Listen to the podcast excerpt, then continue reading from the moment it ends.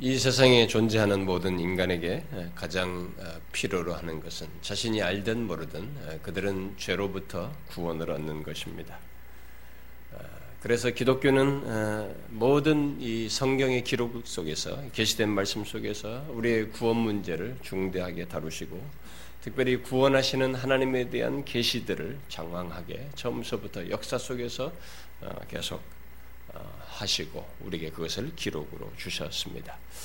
그래서 우리는 그렇게 중요한 우리들에게 현실적으로 우리 각자가 가장 필요로 하고 또 중요하게 여기는 이 구원의 문제에 대해서 지금 연속적으로 살피고 있습니다. 구원하면은 여러 가지로 설명이 가능하겠습니다만 무슨 거듭남이라는 문제를 가지고 설명할 수도 있고 예수 그리스도의 십자가를 가지고도 얘기할 수 있고 하나님의 선택을 가지고도 구원을 설명할 수 있고 또 회심이라는 것을 가지고도 선, 설명할 수 있고 또 의롭다고 칭하신 칭의를 가지고도 설명할 수 있습니다만은 이런 모든 다양하게 설명이 가능한 성경의 표현들을 우리는 처음서부터 끝까지 이렇게, 어, 이렇게 연결해서 총체적으로 이렇게 어, 살펴보고 있습니다. 아, 그래서 지금 이 구원에 대해서 연속적으로 살피는 가운데 아, 그 우리가 지금 살피는 것은 하나님께서 우리가 있기도 전에 장세 전에 하나님께서 구원을 계획하신 것을 역사 속에 그리스도 안에서 성취하시고 2000년이 지난 지금 시대에 구원을 받을 자들에 대해서 그 이루신 구원을 적용하시는 문제를 살피고 있습니다. 아, 우리들 각자에게 아, 그리스도께서 죽으신 것이 무슨 의미가 있고 그것이 나와 어떤 관련이 있는가 그가 십자가에서 이루신 것이 나에게 구원에 어떤 도움이 되는가라고 했을 때 바로 그 일을 하시는 분이 구체적으로 우리에게 적용하시는 분이 성령 하나님이셔서 그 성령 하나님의 구체적인 구원의 적용 사역에 대해서 아, 살피고 있습니다. 지난 두 시간은 특별히 이 구원의 처음 우리를 적용 어, 적용하시는 가운데서 생명의 역사를 일으키시는 문제, 그래서 거듭남에 관한 문제를 어, 살피고 있습니다.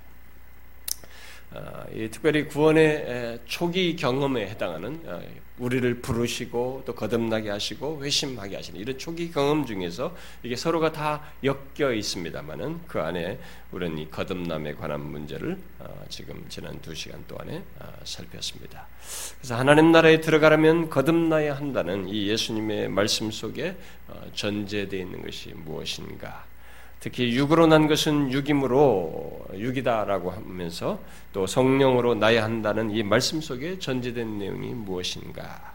그것은 모든 인간은 거듭나지 않으면 안 되는 조건을 가지고 있다는 것. 그야말로 우리는 영적으로 하나님에 대해서만큼은 무능한 상태에 있다는 사실을 아, 살펴봤습니다. 그리고 그런 조건의 인간이 거듭나는 것을 성령으로 네, 거듭나는 것으로 어, 성경이 말하는 것은 거듭남이 뭐 거듭나야만이 천국 간다고 하나님 나라에 들어간다고 하는데 이 거듭나는 것을 성령으로 거듭난다고 말했을 때 이것은 세상의 어떤 방식이나 세상에 있는 어떤 것으로는 되지가 않고 이것은 영적인 것이며 신비스러운 일이고 또 우리들이 알지 못할 때 하나님께서 단독적으로 행하시는 것이고 그래서 새 생명을 순간적으로 우리에게 주심으로써 있게 되는 역사라고 하는 것 그런 초자연적인 변화를 말하는 것이라고 하는 것을 우리가 앞서서 얘기를 했습니다. 자, 그러면 이제 여기서 어, 이어서 제기될 수 있는 한 가지 질문을 어, 이어서 살펴보도록 하겠습니다. 그것은 거듭남이 하나님께서 이게 단독적으로 우리가 어떤 사람이 거듭나게 된다라고 했을 때 이 거듭남이 하나님께서 어, 주도적으로 단독적으로 새 생명을 순간적으로 주시는 초자연적인 역사라고 이렇게 말을 했는데 아, 그런데 이 성경을 보면 또 우리가 가지고 있는 웨스민스터 신앙 고백서 같은 거, 뭐 신앙 고백 같은 걸 보게 되면은 아, 이게 말씀으로 또는 말씀을 방편으로 해서 거듭난다라는 말을 우리가 하게 됩니다. 성경에 보면은 말씀으로 거듭난다는 말을 하죠. 아, 이제 성경을 보게 되면 이제 예를 들면 야고, 야고보서 1장 18절 같은 것에서 보면 하나님께서 자신의 뜻을 따라 진리의 말씀으로 우리를 낳으셨다 이렇게 말을 하고 있습니다. 그러니까 말씀으로 우리를 낳으셨다 거듭나게 하셨다.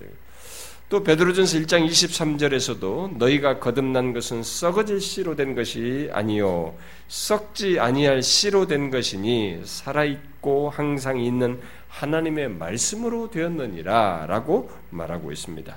자, 이 같은 말씀들은 말씀이 이 거듭남의 방편이라고 하는 것을 우리에게 말을 해주고 있습니다.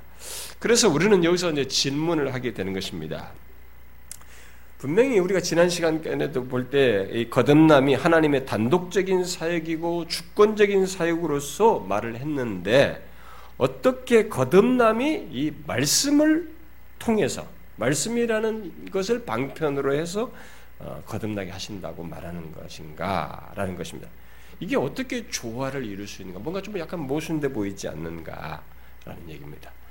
자, 자, 이것을 살피기 위해서 먼저 우리가 정리할 것이 있습니다. 그것은 오늘 본문 5절에 물과 성령으로 라고 말했는데 여기서 물이 무엇을 뜻하는가 하는 것입니다. 아, 뒤에 6절과 어, 8절에서는 이 물이란 말이 나오지 않습니다. 그냥 성령으로 나는 것으로 묘사를 했는데 5절에서는 물이란 말이 삽입되어 있습니다. 그래서 이게 도대체 무슨 말인가? 이것이 계속 논쟁적에서 이게 좀 먼저 연관되어 있기 때문에 어, 정리를 할 필요가 있습니다. 자, 그래서 뒤에 이제 앞, 에는 물과 성령으로 거듭난다고 했는데 뒤에는 그냥 성령으로 난다는 말만 계속 6절과 8절에서 하는 걸 보게 될때 어, 분명 여기서 말하는 물은 어, 사실은 주체적인 것이 아니에요. 어? 주체적인 것이 아니라 주체인 성령과 연관된 무엇이라고 하는 것을 알 수가 있습니다. 만약에 똑같이 주체적인 것이면 뒤에도 똑같이 반복될 텐데 그렇게 하지 않고 있는 계속 성령만 얘기하는 거 볼 때 성령이 오히려 주체적이고 그 가운데 그와 연관된 무엇인 것을 시사하고 있습니다. 그래서 어, 저는 이 호주에서 어, 거듭남에 대해서 한열번 정도 설교를 이렇게 연속적으로 했습니다. 여러분들이 거듭남과 십자가 공부할 때 그 중에 몇 개가 그것에 해당되는데 제가 그때 얘기할 때는 이 물을 어, 어, 아까 조금 전에 인용한 야고보서나 어, 베드로서 말씀을 통해서 일단은 어, 말씀과 연관지어서 설명을 했습니다. 아, 그런데 지금 이 시간에 제가 그걸 조금 보완해서 설명을 하려고 합니다. 연관돼 있기 때문에요. 아, 그 하나님의 단독적인 사역으로서 이 거듭남과 말씀을 이렇게 도구적인 것으로 말하는 것 사이에 이 조화 문제와 연관지어서 좀 설명을 하려고 합니다. 아, 그동안에 이 성경을 해석하는 사람들은, 성경 해석자들은 여기 물이라는 말의 뜻을 다양하게 해석해 왔습니다.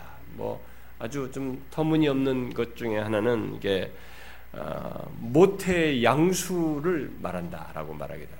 그러면서 이게 양수에 있다가 태어나는 것이기 때문에 그래서 그걸 물로 얘기해서 육신적인 출산 또는 자연적인 출산을 말하는 것이다라고 그렇게 해석하는 사람도 있고 또 우리가 뭐 세례를 받는 것이 있기 때문에 물로 그래서 세례를 뜻한다고 주장하는 사람들도 있었습니다.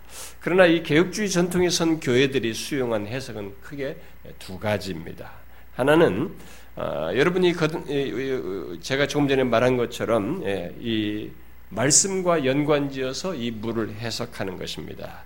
왜냐하면 일차적으로는 본문에서 물을 거듭남과 연관시키고 있고 제가 앞에 인용한 야고보서나 이 베드로서 말씀에서 말씀 또는 진리로 말씀으로 거듭난다라고 직접적으로 말하고 있기 때문입니다. 또 신약 성경에서 물로 씻어 정결케 하는 것을 상징해서 말을 하는데 그것을 말씀과 연관지어서 말하고 있기 때문입니다. 예를 들어서 에베소서 5장에 보면은 물로 씻어 말씀으로 깨끗하게 하사 이렇게 물과 말씀을 연관지어서 말을 하고 있습니다.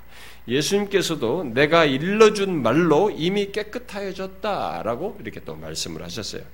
그리하여 여기 물을 말씀으로 해석한 말씀과 연관지어서 해석해서 뒤에 성령과 연관을 지어서 말하는 어, 어, 그렇게 어, 해석을 하는 것은 성령께서 말씀을 사용하여 마치 물처럼 물로 씻듯이 말씀을 통해서 정결케 하시는 일을 이 거듭남으로 말하는 것입니다.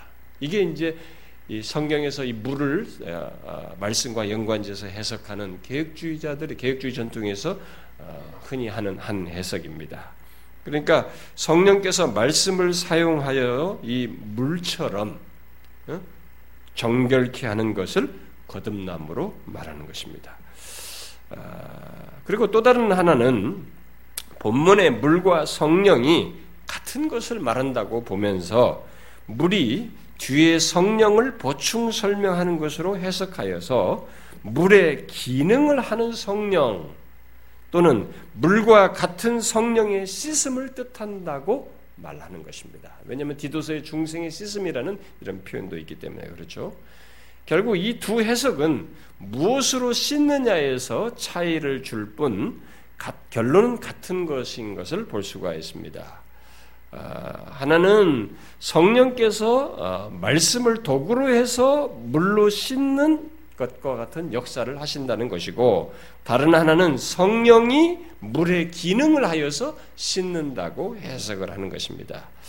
저는 성경이 예, 거듭남을 말하면서 말씀을 도구로 하고 있고 음? 말씀을 도구로 하고 있고 성령과 말씀을 분리되어 어, 이렇게 말하지도 않고 그렇게 성령께서 성령 말씀과 분리해서 일하지 않는 것을 볼 때에 이 전자의 해석을 어, 하는 것이 좋다고 저는 봐요. 아, 그러나 후자의 해석을 수용하는 수용해도 별 차이가 없습니다. 왜냐하면 내용상에서 거의 같기 때문에 그렇죠. 그런데 어떤 사람들은 물을 이렇게 말씀과 연관지어서 어, 말하는 것을 어, 앞에 물과 성령을 거의 동등한 것으로 취급하는 것이라고 봐서 이것 이런 해석을 아예 부정해요. 그런데 앞에서 말했다시피 이 개주의 전통에 있는 사람들이 물 성령을 물을 성령과 동등한 지위에 놓고 있지 않습니다. 성령께서 물을 사용하여 도구로 사용해 물처럼 도구로 말씀을 도구로 사용해서 말하고 있기 때문에 그렇게 반대할 이유가 없다라고 봅니다. 아, 그런데 사실 이런 이 본문의 이 물과 성령 이 해석이 자꾸 논쟁이 되고 많은 사람들마다 막 자기만의 고유한 해석을 하는 것처럼 해석을 해요. 책들마다 보면은. 그런데 이것을 더 잘 이해하려면 예수님께서 이 말씀을 하셨을 때를 우리가 이 니고데모와의 이 환경, 이 배경을 이해를 할 필요가 있습니다. 예수님께서 본문에서 물과 성령으로 거듭나야 한다고 니고데모에게 말한 이 배경의 배경에서 이 말을 이해하는 것이 필요하다는 것입니다. 예수님께서는 거듭나는 것이 무엇이냐고 다시 태어나는 게 어머니 태에 다시 들어갑니까? 라는 이런 식으로 질문한 니고데모에게 대답으로 이 말씀을 하신 것입니다. 대답으로 물과 성령으로 거듭나야 한다고 말씀하셨어요. 그렇다면 니고데모가 이 대답으로 이 말을 들었을 때 어느 정도는 공감력이 공감대가 있을 거라고 생각하는 것이죠. 니고데모가 성령은 어떨지 몰라도 성령으로 난다는 말은 어떨지 몰라도 물에 대해서는 어느 정도 공감대가 있었을 것이라고 생각할 수 있습니다. 왜냐하면 그에게 대답으로 말씀하시는 가운데 이 사람에게 대답이 되도록 하는 가운데 이런 말을 했을 것이기 때문에 그렇죠. 그러면 그에게 있어서 이 물은 무엇이? 니고데모가 알고 있는 물은 뭐겠어요? 구약에서 익숙하게 말하는 물이겠죠. 어, 그가 가지고 있는 물에 대한 공감대는 분명히 구약과 연관지일 것입니다. 어, 유대의 지도자인 니고데모는 성령으로 거듭나는 것은 어떨지 몰라도 물로 거듭나야 하나님 나라에 들어간다고 이 말을 들었을 때 그는 그 물이 구약에서 흔하게 사용되는 어떤 의미, 정결의 의미를 정결의 의미로 이해했을 것이 분명합니다. 아, 왜냐하면 구약 성경에 그런 내용이 많이 있기 때문에 그렇죠. 특히 구약에서 그 물로 씻는 이 정결 예식이 언급되어서 어, 그 이들이 전통적으로 그것을 지켜왔단 말이죠. 그것은 더러운 것으로 오염되고 부정한 것들을 씻어 정결케 하기 위한 그런 예식으로서 그들이 가졌던 것입니다. 그래서 구약에서 물은 거룩을 위해 필요한 어떤 방편으로 이해되었던 것입니다. 그러므로 예수님께서 니고데모에게 물과 성령으로라고 했을 때 그 말은 결국 예수님의 강조점은 물이 무엇을 뜻하는가 보다는 예수 그리스도 안에서 성취될 구속사적인 변화를 시사했다고 볼 수 있어요. 그게 먼저 1차적인 강조점이라고 생각할 수 있습니다. 다시 말하면 예수님께서 뒤에 6절과 8절 본문을 8절에서 물을 빼고 성령으로만을 이렇게 말한 것을 볼 때 여기 5절에서 물과 성령으로는 구약에서 물이 하던 기능을 이제는 성령께서 하시게 된다는 것. 바로 그런 구속 역사의 변화가 있을 것을 시사했다고 볼 수 있는 것입니다. 결국 여기 예수님의 말씀은 뒤에 인자가 들려야 할 것이다. 니고데모에게 이 거듭나야 한 다음에 바로 뒤에서 인자가 들려야 한다는 얘기를 합니다. 인자가 들려한다는 것은 자기가 십자가에 달려 죽어야 한다는 얘기를 지금 하신 얘기죠. 아, 그렇게 인자가 들려야 할 것을 예언적으로 말을 했듯이 구약의 율법 아래서의 물은 정결의 의미를 나타내었는데 그것을 이제 예수 그리스도 안에서 바로 신약 시대에 와서는 성령에 의한 역사로 이 얘기를 하는 것이죠. 그 무엇보다도 먼저 이 거듭남의 역사에서 죄성을 씻어내시는 우리의 죄성을 해결하시는 역사로 역사가 성령에 의해서 있게 될 것을 예언적으로 말했다고 볼 수 있는 것입니다. 그렇게 보면 구약 시대에 물로 했던 기능을 이제 신약 시대 성령을 통해서 하시겠다라는 것이 지금 이 얘기야. 그래서 뒤에서는 물을 빼고 이 얘기하는 것입니다. 그러니까 이 성령에는 여전히 물로 사는 기능이 남아 있는 것이에요. 자, 그렇다면 여기 물과 성령은 뒤에 6절과 8절에서 물이라고 어, 이 물이라는 말이 없이 성령으로라는 이 말만을 한 것에서 시사하듯이 그저 구약과 신약을 대비하고 있다라고 볼 수 있습니다. 바로 예수 그리스도의 구속사역의 성취의 근거에서 구약의 율법적인 방편인 물에서 신약의 복음적인 방편인 성령으로 바뀌게 될 것을 말한 것으로 볼 수 있다 이 말입니다. 그러므로 중요한 것은 물을 언급함으로써 정결케 되어야 한다는 것, 곧 죄 문제. 정결케 하는 문제는 결국 죄를 얘기한단 말이에요. 그 정결케 한다는 얘기를 했을 때는 죄 문제인데 이 죄 문제를 염두에 두고 물과 성령으로 거듭나야 하나님 나라에 들어갈 수 있다고 하신 것이에요. 바로 그 내용이 계속 성령과 연관지어서 이 얘기를 하는 것입니다. 그런 맥락에서 이어지는 6절과 8절은 육의 상태, 어, 육으로 난 것은 육이다라고 했죠. 육의 상태, 그 죄로부터 구원이 필요로 하는 상태에서 모든 사람은 성령으로 나는 일이 있어야 한다라고 말씀하신 것입니다. 구약에서 물을 얘기하던 신약에서 성령을 얘기하던 여기에 염두된 것은 이게 다 정결케 하는 것을 강조하고 있고 그러면 이 정결케 하는 것을 얘기했을 때는 전제된 게 뭐냐면 죄 문제를 얘기하는 것이죠. 죄 문제를 해결해야 된다는 것이죠. 죄 문제를 정결케 하는 것을 염두에 두고 있다라는 것이에요. 근데 이 죄 문제를 뒤에 가서는 육으로 난 것은 625라고 모든 인간은 그 육의 조건을 가지고 있다. 죄성을 가지고 있다는 거죠.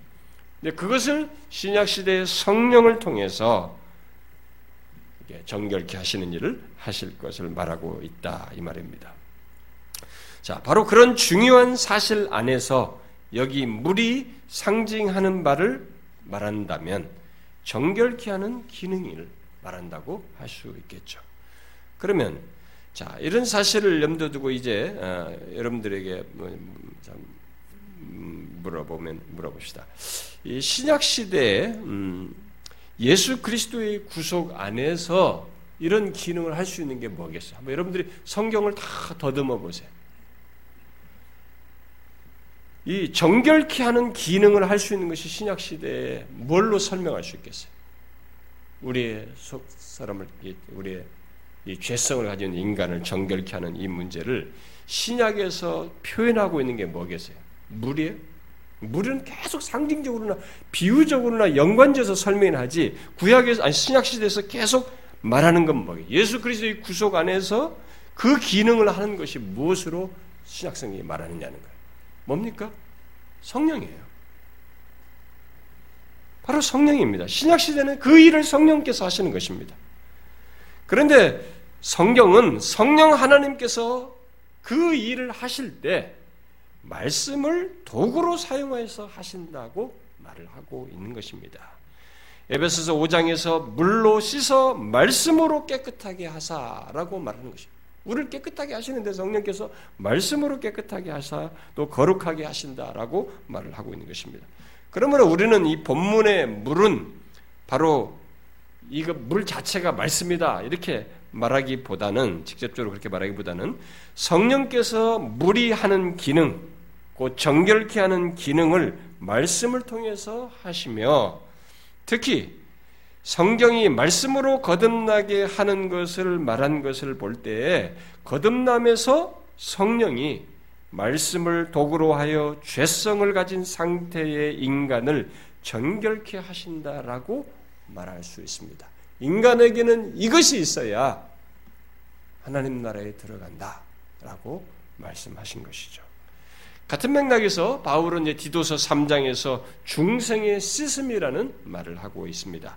바울은 이렇게 말합니다. 우리를 구원하시되 우리가 행한 바 의로운 행위로 하지 아니하고 오직 그의 극률하심을 따라 중생의 씻음과 성령의 새롭게 하심으로 하셨으니 이렇게 말해요. 여기서 말하는 중생의 씻음은 무엇이겠어요? 바로 거듭나게 할 때, 거듭나게 될 때, 그 타락의 결과로 인해서 이 죄의 지배를 제거함으로써 정결케 씻는 것, 정결케 되는 것을 말하는 것입니다. 그래서 거듭나게 되면 죄가 전과 같이 우리를 지배하지는 않는 것이에요. 예수 믿게 되는 거듭난 사람에게 큰 차이가 생기는 것 중에 하나는 뭐냐면 죄 지배에서 벗어난다는 것입니다. 예수를 믿기 전에 거듭나기 이전에는 예외 없이 죄의 지배를 받아요. 자기가 왜 죄 짓는지 몰라요. 왜 내가 하나님을 싫어하고 왜 내가 하고 싶은다고 내 본성대로 하는지 자기를 몰라요. 그게 죄의 지배를 받는 것이고 근데 거듭나게 되면 그 죄의 지배를 받지 않는 것입니다. 거듭나기 전에 인간은 자신의 전 존재가 죄에 매여 있어서 자기가 죄를 지면서 왜 죄를 짓는지를 몰라요. 이게 어떤 조건에서 있는지를 잘 모릅니다. 그러나 전 존재가 그렇게 매 있어서 항상 죄 쪽으로 기울어요. 하나님과 반대되는 쪽으로 기울입니다. 그래서 그 상태에서 나오는 모든 생각과 의지와 행동은 죄의 지배를 따르며 살게 됩니다만은 거듭나고 나면 그런 죄의 지배가 제거되고 죄의 원함을 따를 수밖에 없었던 이전의 당위성이 상실돼요. 이전에는 예수 믿기 전 거듭나기 전에는 죄를 따라야만 해요. 따를 수밖에 없어요. 그 당위성이 거듭나게 되면 사라지게 되는 것입니다. 그 지배에서 벗어나기 때문에. 이것을 디도서는 중생의 시슴으로 표현한 것입니다. 자, 그러면 본문의 물과 성령에 대한 설명은 이쯤 하고 이제 앞에서 제기한 질문을 연결해서 생각해 보도록 합시다. 곧 거듭남이 하나님의 단독 사역으로서 우리들이 알지 못하게 신비스럽게 있게 된다는 그 인다고 했는데 특히 수동적으로 있게 된다면 말씀을 통해서 말씀을 도구로 해서 거듭남이 있게 된다는 것은 도대체 무슨 말이냐? 어? 아니 생명을 하나님께서 단독적으로 하신다는데 거기에 말씀을 방편으로 한다는 것은 도대체 뭐냐? 그것이 어떻게 서로 조화될 수 있는가? 어? 하나님 홀로 하신다는데 내가 말씀을 듣는 것과 관련해서 이 거듭나게 그 방편으로 사신다는 것이 어떤 무슨 어떻게 조화될 수 있느냐. 자, 여러분 한번 생각해 보십시오. 우리의 거듭남이 하나님의 단독 사역 속에서 단독 사역 속에서 우리가 알지 못하게 단번에 있게 된다고 해놓고 말씀을 통해 거듭난다고 하면 결국 인간의 반응이 거듭남에 내포되는 것이 아닌가라는 질문이 생길 수 있습니다. 그래서 뭔가 앞뒤가 안 맞는 것처럼 보여질 수 있습니다. 만일 그래서 거듭남을 좁은 의미로 볼 때는 그렇게 보여요. 만일 거듭남을 넓게 보는 사람들처럼 넓게 보게 되면 효과적인 부르심과 함께 회심까지 포함해서 거듭남을 생각하게 되면 하나님의 말씀은 신비스럽게 신비스럽게 주어지는 그 생, 그 주어진 이 생명을 이렇게 불러일으키는 거죠. 어, 말씀을 통해서 이미 주어진 생명을 이렇게 불러일으키는 거죠. 어, 드러내도록 그 생명을 드러내도록 하는 도구가 되기 때문에 뭐 앞뒤가 이렇게 자연스럽게 문제가 되지 않고 조화가 됩니다. 그야말로 어떤 사람들의 말대로 그저 하나님에 의해서 심겨진 생명의 씨를 말씀을 통해서 이렇게 싹트게 하는 것이죠. 어? 그렇게 하기 때문에 넓은 의미의 거듭남은 크게 별 문제가 되지 않습니다. 그러나 이 거듭남을 좁은 의미로 이해하게 되면 하나님의 단독 사역에 의해서 새 생명이 주어져서 거듭나게 되는 과정에 하나님의 말씀이라는 도구가 낄 자리가 없어져 버려요. 아, 그러나 이제 우리가 이미 말한 바대로 거듭남이 하나님께서 우리를 말씀으로 부르시는 가운데 효력 있게 하실 때 새 생명을 불어넣어 있게 되는 것이므로 말씀과 일단은 분리하기가 어려워요. 분리할 수가 없습니다. 물론 어떤 사람들은 부르심과 말씀이 연관을 시키고 중생과는 거듭남과는 분리시켜요. 말씀은 효과적인 부르심에는 관련되지만 중생에는 관련이 안 된다. 이것은 전적으로 하나님이 생명을 불어넣으시기 때문에 여기는 말씀이 낄 수가 없다. 이렇게 해석을 하기도 합니다. 그러나 성경은 말씀을 통한 효과적인 부르심 속에서 새 생명을 불어넣어 거듭나게 하시는 이 일을 음, 자신이 주도적으로 하고 있기 때문에 이 여기에서 하나님 자신이 이 부분을 엄격하게 예리하게 구분하지 않습니다. 사실 이것을 신학적으로 우리가 이론적으로 분리를 하지만 성경은 이것을 분리하지 않아요. 오히려 말씀을 거듭남과 연관지어서 말하면서 동시에 알 수 없이 일어나는 것으로 말을 하고 있습니다. 자, 그 말은 거듭나게 하시는 하나님의 주권적인 역사 속에 말씀 또한 이 주권적인 역사 속에 포함되어 있다는 것입니다. 그 사실을 우리는 신약 성경의 기록자들을 통해서 사도들의 기록을 통해서 알 수가 있습니다. 신약의 저자들은 거듭남과 관련된 표현을 할 때 두 개의 전치사를 써요. 어? 하나는 하나님께 기원을 둔 전치사를 쓰고 또 다른 하나는 그래서 뭐뭐로부터라는 이런 전치사를 쓰고 또 다른 하나는 도구적인 의미를 띤 그런 전치사를 씁니다. 도구적인 원인을 말하는 뭐뭐를 통하여 이 두 전치사를 써요. 그러니까 이 사람들은 신약 시대 기록자들이 이 거듭남을 얘기할 때 이 도구적인 것과 하나님께 기원을 둔 것 사이를 구분을 안 하고 같이 써요. 자, 그러니까 거듭나게 하시는 하나님의 단독 역사 속에는 말씀을 도구로 사용하시는 방법이 뗄 수 없이 함께 있다는 것입니다. 굳이 분리시킬 이유가 없다는 것입니다. 말씀 자체로는 거듭나게 할 수 없어요. 그리고 그 어떤 능력도 없습니다. 말씀 자체는. 사람은 성령께서 말씀을 도구로 사용하실 때에야 비로소 거듭나게 되는 것입니다. 하나님께서 말씀으로 부르시는 가운데 효력 있게 하여 의식치 못하게 어떤 사람에게 새 생명을 불어 넣으시는 일을 엄격히 구분해서 말하기가 어렵다는 것입니다. 곧 부르심을 말씀 부르심은 말씀과 연관되고 거듭남에는 말씀이 연관되지 않는 것으로 이렇게 말하기가 어렵다는 것입니다. 그러나 중요한 것은 말씀 때문이 아니라 또 말씀 자체에 어떤 능력이 있어서가 아니라 또 생명이 있어서가 아니라 말씀을 도구로 사용하시는 하나님 때문에 거듭나게 되는 일이 있게 되는 것입니다.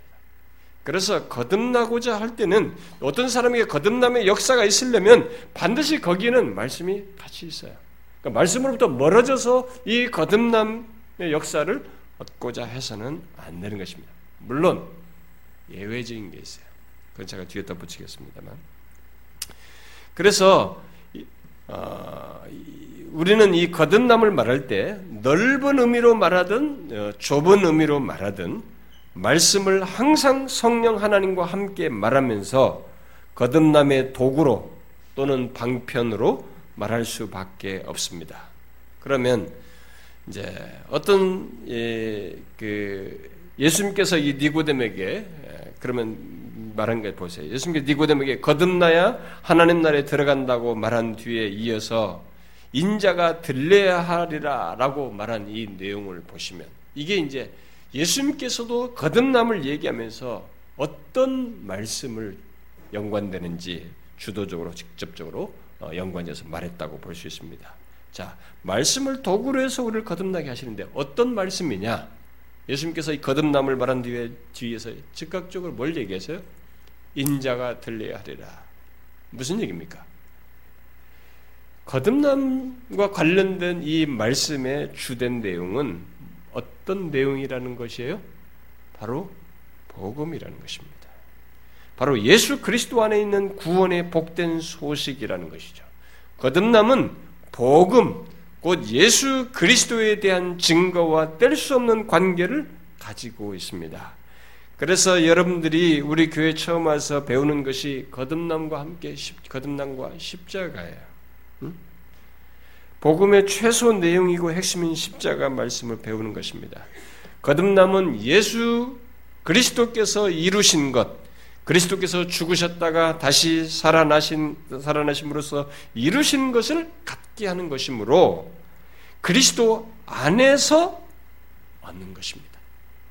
거듭남은 그리스도 안에서 얻는 것이. 그러므로 그리스도를 증거하는 말씀과 뗄 수가 없습니다. 결국 하나님은 복음으로 곧 예수 그리스도에 대한 말씀으로 우리를 부르셔서 효과적인 부르심과 거듭남의 환경을 만드시고 그 가운데서 부르심을 효력 있게 하시고 의식치 못할 새 생명을 구원할 자들에게 불어 넣으시는 것입니다. 그래서 오늘날에 우리들의 복음이 부재되고 복음을 잘 말하지 않는 가운데서는 미안하지만 거듭남도 잘 일어나지 않아요. 그래서 오늘날 이 교회의 하나의 큰 맹점 중에 하나가 이 사람들이 회심이라거나 뭐 거듭남을 보고 싶다고 하지만은 그것이 일어나지 않는 중요한 이유 중에 하나가 뭐냐면 복음을 말하지 않는다는 것입니다.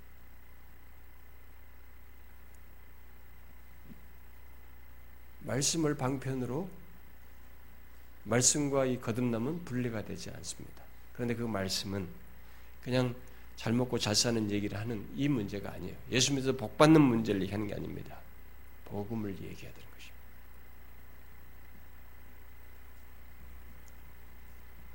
그 복음을 듣는 가운데서 그 효과적인 예, 그런 부르심 속에서 하나님께서 새 생명을 구원할 자들에게 불어넣으시는 것입니다. 그리고 그 일이 일어나는 그 순간은 새 생명이 불어넣어지는 그 순간은 전적으로 하나님께서 하시는 것입니다.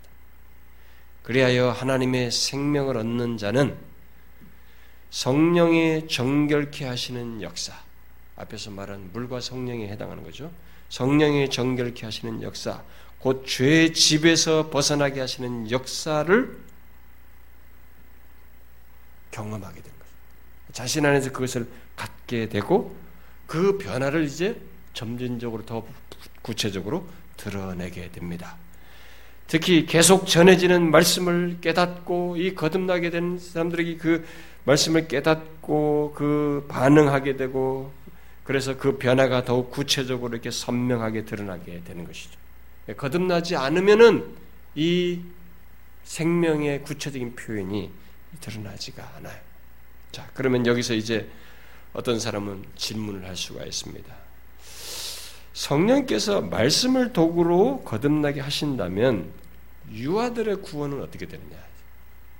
어? 그들은 말씀을 깨닫지 못하는 때 있는데, 근데 그런 아이들을 왜 굳이 유아세를 주느냐? 거듭난 것과 상관이 없는데, 음?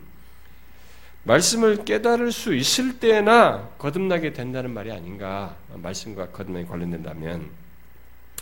그래서 지난 교회 역사는 이런 질문과 함께 많은 논란을 하면서 이 유아의 구원 문제를 부정을 하고 그래서 유아 세례를 부정하는 그런 그룹들이 예, 나오기도 했습니다.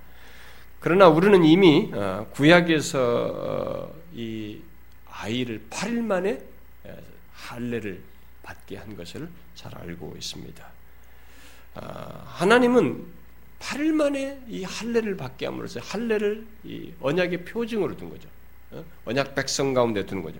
이렇게 함으로써 하나님의 언약 백성 가운데 그 아이를 두시고 그 아이들을 언약 백성으로 대하시는 일을 구약에서부터 하셨습니다. 네, 그 같은 맥락이 여기도 흐르고 있는 것인데요. 아, 그런데 그 그와 관련해서 오늘 본문에 이제 이것에서 더 구체적인 아, 유아셀레 문제 아니 할례 문제가 아니라 이건 본문이 사실 이 부분에 대해서 더 정확한 대답이 된다고 볼 수가 있는데 그것은 거듭남이 어떻게 있게 되는가에 대해서 성령으로라고 이게 반복해서 말하는 것에서 우리는 유아 문제에도 답을 주고 있다고 볼 수 있습니다. 비록 성령께서 말씀을 도구로 사용하여 거듭나게 하시는 일을 하신다 할지라도 중요한 것은 성령 하나님께서 성령으로 거듭나는 것을 반복해서 강조하고 있어요. 그러니까 성령 하나님께서 거듭나게 하시는 것입니다. 그 말은 거듭남의 결정적인 사실은 하나님의 주권에 따라 그가 단독적으로 신비스럽게 초자연적으로 그 일을 하신다는 것입니다.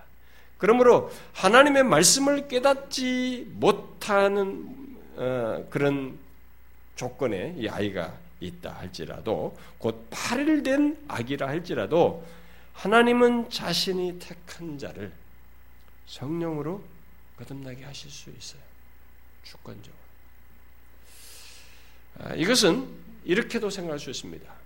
분명히 성경은 아, 그들이 듣지 않고 어떻게 예수를 믿겠느냐라고 로마서에서 말하고 그리고 이 거듭남에서도 말씀으로 거듭난다는 분명한 이런 사실을 말합니다. 그래서 우리에게 예수를 믿는 것, 거듭나는 것, 구원을 얻는 것은 다 하나님의 말씀과 관련돼 있어요.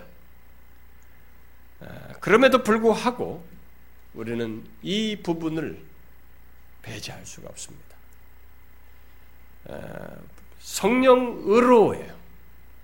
이 결정적인 구원의 거듭나는 구원의 이 주도자는 말씀 자체를 이 도구는 사용할 수 있지만은 말씀 자체가 구원을 일으키는 요소가 아니에요.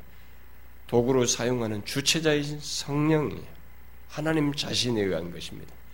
구원은 하나님의 주권에 따른 것입니다. 자신이 택한 자들을 그렇게 구원하시는 겁니다. 그래서 지금도 유아들 가운데서도 우리는 알지 못하지만 하나님께서 그들 안에서 구원을 하셔요. 그래서 이 웨스민스터 신앙 고백서가 이 효력 있는 부르심과 중생을 말하는 가운데 이런 얘기를 했어요. 이렇게 고백을 했습니다. 택함을 받은 어린아이들은 또는 유아들이죠. 유, 아들은 어려서 죽는다 하더라도 하나님의 기뻐하시는 때와 장소와 방법으로 역사하시는 성령을 통하여 그리스도에 의해 중생되고 구원을 받는다. 우리는 알지 못합니다. 성령을 통해서 하나님이 기뻐하시는 때와 장소와 방법으로 역사하셔서 구원을 받는 것입니다. 그래서 지금도 하나의 아주 예외적인 케이스가 있어요. 전혀 복음을 들어보지 못한 그 환경에 있는데 어? 그런 무슬림 지역에 오랫동안 한 번도 그 몇백 년 동안의 복음이 전해지지 않은 지역에 어떤 사람이 예, 자신이 환상을 보는 것이 뭐 자신에게 인상 깊은 어떤 것을 보는 예, 십자가가 그런데 이 십자가 도대체 무슨 의미냐 하죠. 십자가 이게 도대체 뭔지는 자기는 들어본 적도 없고 알 바가 없는데 이것을 알고 싶어서 수소문하는 가운데 그 계기로 구원 예수 그리스도를 믿게 되는 이런 하나님 주도적인 역사도 있는 것입니다. 우리는 이 부분을 배제할 수가 없어요. 아, 그렇다고 말씀 안 드려도 된다 그 얘기는 아니에요. 성경은 이런 예외적인 조건에서 거듭나게 하시는 주권자가 하나님이신 것을 분명히 그래서 오늘 본문에서도 물과 성령으로는 이 얘기를 하지만은 신약 시대에 와서 성령으로예요. 그러니까 그가 주도자이신 것입니다. 우리는 그 일이 구체적으로 어떻게 있게 되는지는 잘 알지 못하지만 우리는 이 부분을 배제하지 수가 없습니다. 그저 하나님께서 8일 만에 할례 받은 자를 언약 백성 가운데 두신 것과 같이 주권적으로 그 일을 하시는 것입니다. 우리는 완성될 하나님 나라에 가서 이르러서 그런 대상들의 그 어, 대상들 안에서 구원하신 역사를 확인하게 될 것이죠. 그러 거기서 하나님의 구원의 신비를 확인하게 될 것이라고 믿습니다. 자, 그러면 이제 마지막으로 거듭남과 관련해서 언급해야 할 한 가지를 더 덧붙이도록 하겠습니다. 그것은 어떤 사람이 거듭나게 될 때에 그에게 어떤 결과가 있게 되는가라는 것입니다. 우리는 사람이 거듭나는 것, 예, 이 거듭나는 그 순간을 알 수도 볼 수도 없기에 그저 성령이 말하는 성경에서 우리에게 언급해 주는 그런 정도 안에서 그것의 여부를 이렇게 말할 수가 있습니다. 그러니까 거듭남의 방법은 신비로워도 그 결과는 뭐 비밀스럽지 않다는 것을 성경이 충분히 얘기해 주고 있습니다. 그 사실을 오늘 읽은 그 8절 말씀이 벌써 시사를 하고 있죠. 바람이 임의로 불매 네가 그 소리는 들어도 어디서 와서 어디로 가는지 알지 못하느니 성령으로 난 사람은 다 그러니라. 자, 거듭남을 바람으로 얘기했는데 바람이 어디서부터 시작해 어디로 가는지 모르는데 중요한 건 뭐냐면 소리도 듣고 바람을 느낄 수 있는 것입니다. 그러니까 거듭남은 어떤 결과는 가져오는 것이 분명하다라는 것이 이것이 어떻게 이루어지는지는 우리가 알지 못하지만은 있게 되는지는 알지 못해도 그 결과는 알 수 있다는 것을 시사하고 있습니다. 자, 그래서 많은 종, 이 계획주의 전통에 선 신학자들이 이 거듭남이 하나님의 단독적이고 주권적인 사역이라는 것을 강조한 나머지 이 결과를 거의 다루질 않아요. 그들의 교리 내용 속에서. 그러나 성경은 이 거듭남을 얘기하면서 이 결과를 같이 얘기합니다. 그렇기 때문에 우리는 부득불하게 이것을 덧붙여 말하지 않을 수가 없습니다. 물론 이 내용을 회심과 관련해서 회심의 결과로서 얘기할 때 말해도 됩니다. 그러나 성경은 구체적으로 거듭남을 얘기하면서 그것의 결과로서 무엇이 있다는 것을 얘기를 하고 있습니다. 왜냐하면 생명의 표현이기 때문에 여기와 연관지어서 말하는 것으로 보여집니다. 자, 그것을 어, 성경에서 거듭나는 것과 관련해서 있는 결과로 구체적으로 말하는 사람이 주가 누구냐면 사도 요한입니다. 여러분들이 이미 요한일서를 공부한 사람들은 충분히 배웠을 것입니다. 여러분들이 반드시 요한일서를 우리 교회에서 할 때 그 공부를 차분하게 해보세요. 그것은 여러분들에게 신앙적인 삶과 관련해서 굉장히 큰 도움을 줄 수 있습니다. 근데 놀랍게도 사도 요한은 이 거듭남에 관한 문제를 표현을 잘 단어를 많이 써요. 그 표현을 그 삶과 연관해서 거듭남의 결과 또는 증거로 어, 말을 어, 과 관련해서 이 얘기를 여러 설명을 해줍니다. 그래서 그것을 얘기해야 되는데 우리는 그것에 앞서서 이 거듭남의 결과나 증거를 말할 때 한 가지 주의할 것이 있습니다.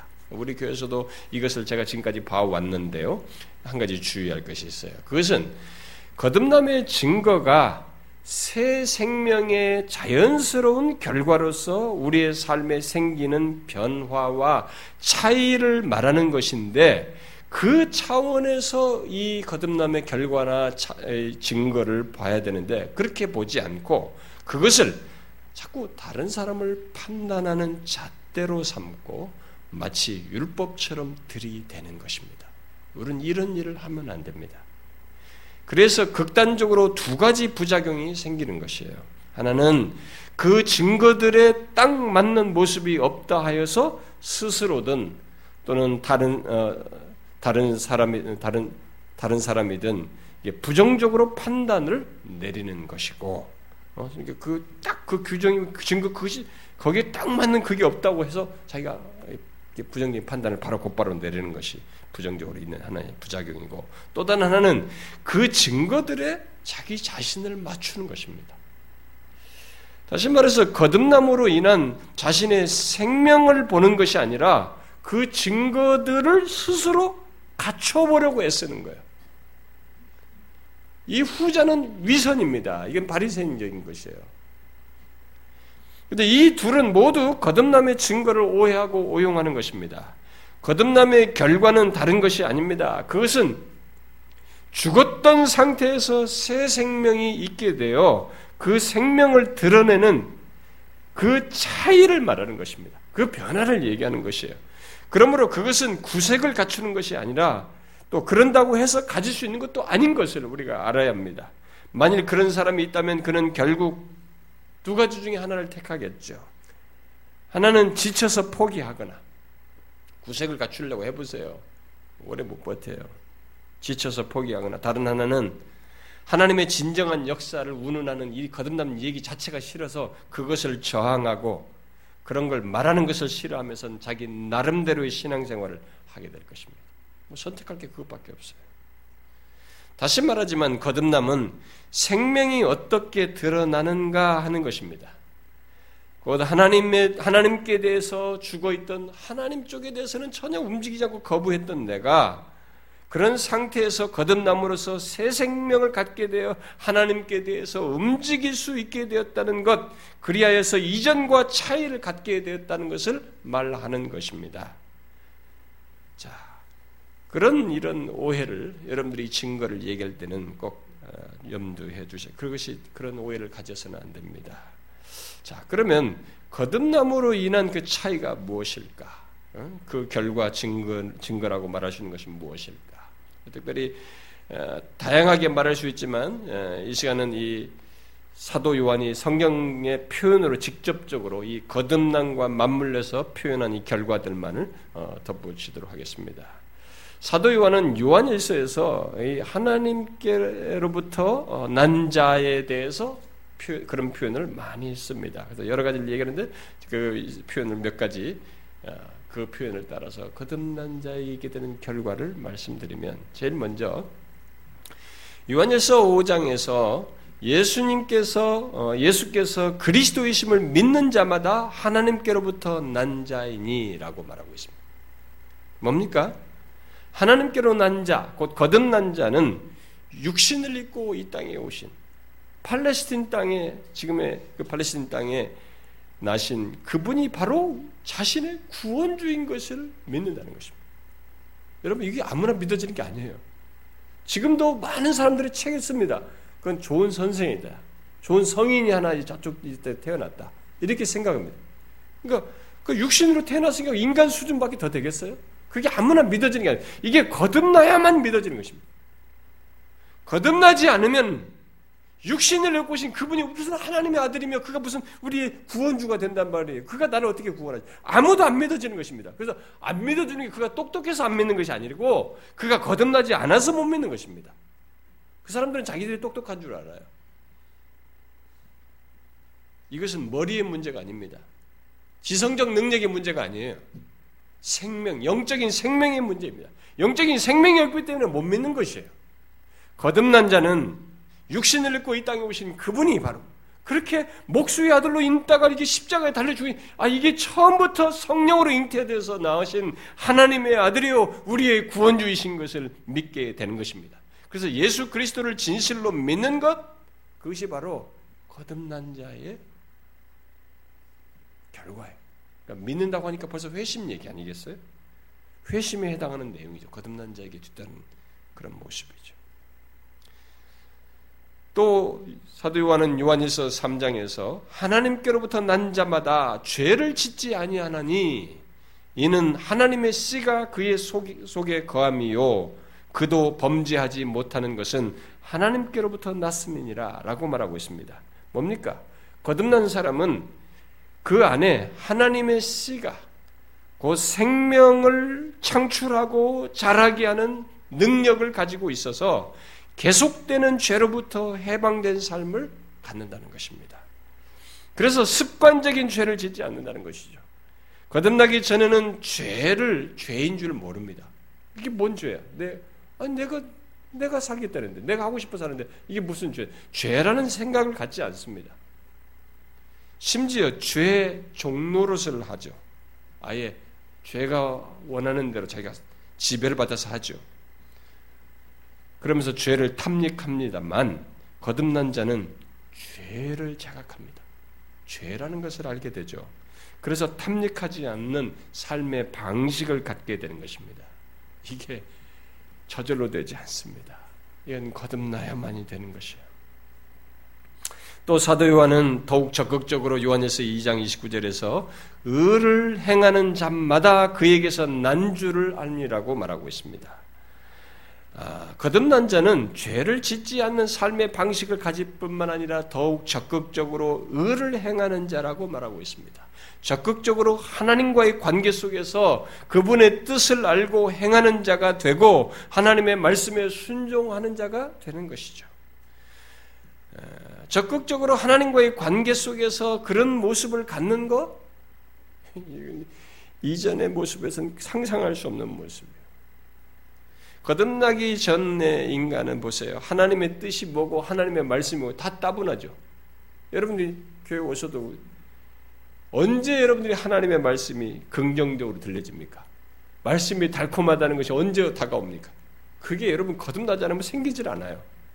바보입니까 우리가? 아니 그 딱딱한 얘기 들으면서 그것이 달콤하다는 게 정신병자지 그게 정상이겠어요? 세상 사람 볼 때? 믿겨지지가 않는 얘기예요. 다 안 믿어지는 것입니다. 거듭나기 전에는 하나님의 뜻이고 뭐고 하나님의 말씀이고 뭐고 이게 무슨 의미가 있고 관심거리도 되지도 않는 것입니다. 그러나 거듭나게 되면 하나님의 뜻을 구하게 돼요. 하나님의 말씀이 자기에게 생명이 된 줄 알게 됩니다. 그래서 여러분 보십시오. 여러분들은 하나님의 말씀을 사모합니까?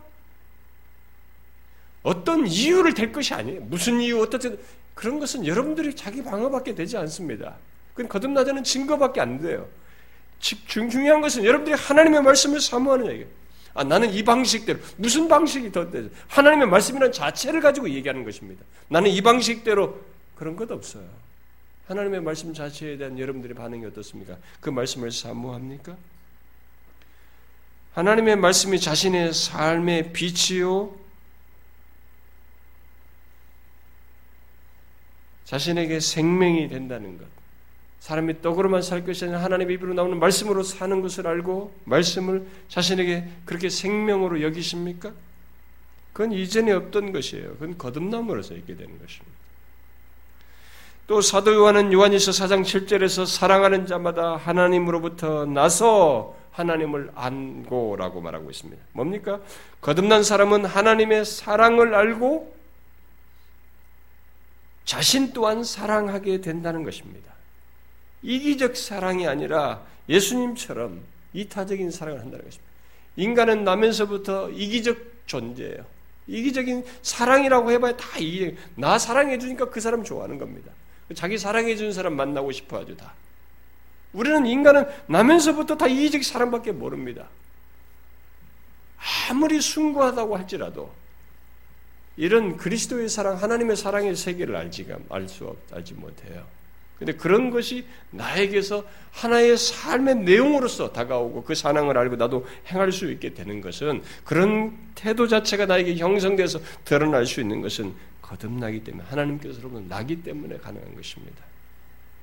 거듭나야만이 가능해요. 정실로 그렇습니다. 또 요한은 요한일서 5장 4절에서 무릇 하나님께로부터 난 자마다 세상을 이기는이라고 말하고 있습니다. 여러분 세상을 이긴다는 말이 무엇입니까? 바로 세상의 유혹, 특히 세상의 가치관과 삶의 방식을 따르지 않고 그 모든 압력을 거스려서 이긴다는 것입니다. 오히려 그 앞구절에서 말하는 바대로 하나님의 계명을 지킴으로써 세상의 가치관과 삶의 방식과 다른 삶을 그런 방식을 가지고 산다는 것입니다. 이게 세상을 이기는 것이에요.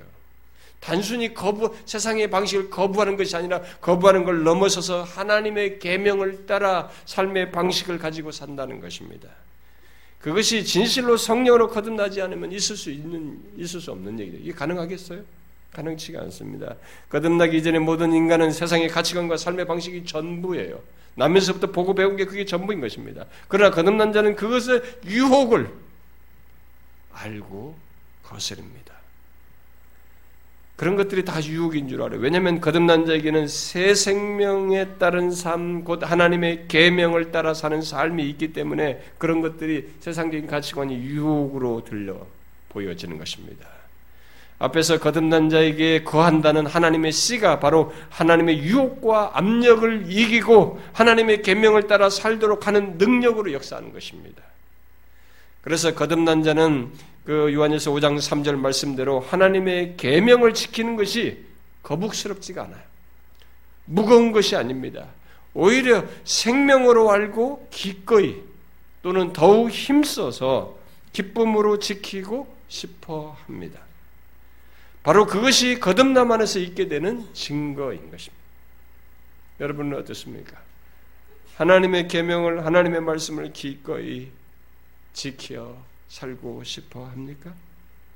그게 거듭남 증거예요. 그뿐이 아닙니다. 요한은 참으로 하나님께로 난 자에 대해서 많이 말합니다. 하나만 더 덧붙이면 요한일서 5장 18절에서 하나님께로부터 난 자는 다 범죄하지 아니하는 줄 아노라라고 한 뒤에 하나님께로부터 나신 자가 그를 지키시며 악한 자가 그를 만지지도 못하느니라라고 말하고 있습니다. 어떤 결과가 있게 된다는 거예요? 거듭난 자는 악한 자가 그 어떤 공격을 해도 특히 죄를 범하도록 유혹하며 궁극적인 영적인 피해를 입히려고 해도 하나님께서 안전하게 지키시는 일이 있다는 것입니다. 거듭난 자는 이 경험을 삶 속에서 하게 됩니다. 거듭나기 전엔 그런 경험이 없는데 거듭나면 하게 되는 것입니다. 사단의 궁극적인 영적 피해로부터 보호하시는 것을 경험하게 되는 것입니다. 영적인 피, 파괴와 그런 완전한 상실이 없도록 하나님의 보호를 받는 것을 경험하며 사는 것, 바로 그것이 거듭난 자에게 있는 결과요, 이전과 다른 차이인 것입니다. 그래서 거듭난 자는 사단의 유혹과 공격에 일시적으로 넘어지는 것 같은 일은 있어도 계속적으로 믿음을 지키게 되는 일이 있게 되는 것입니다. 하나님의 보호 때문에. 이 거듭난 자에게 있는 이 보호 때문에 그게 가능한 것입니다. 여러분들의 삶 속에서 그걸 경험하십니까? 여러분들이 넘어져도 수도 없이 넘어졌을 텐데 여러분들이 믿음을 지키면서 지금 올 수 있도록 보호를 받고 있으면 그게 거듭났기 때문에 있는 결과인 것입니다. 사도요는 그 누구 사도 요한은 그 누구보다도 거듭난 자를 말하면서 직접적으로 지금까지 말한 이런 결과들을 말을 합니다. 그것들은 모두 영적 생명에 나타남으로써 거듭난 자에게 필연적으로 뒤따는 것이라고 말하고 있는 것입니다.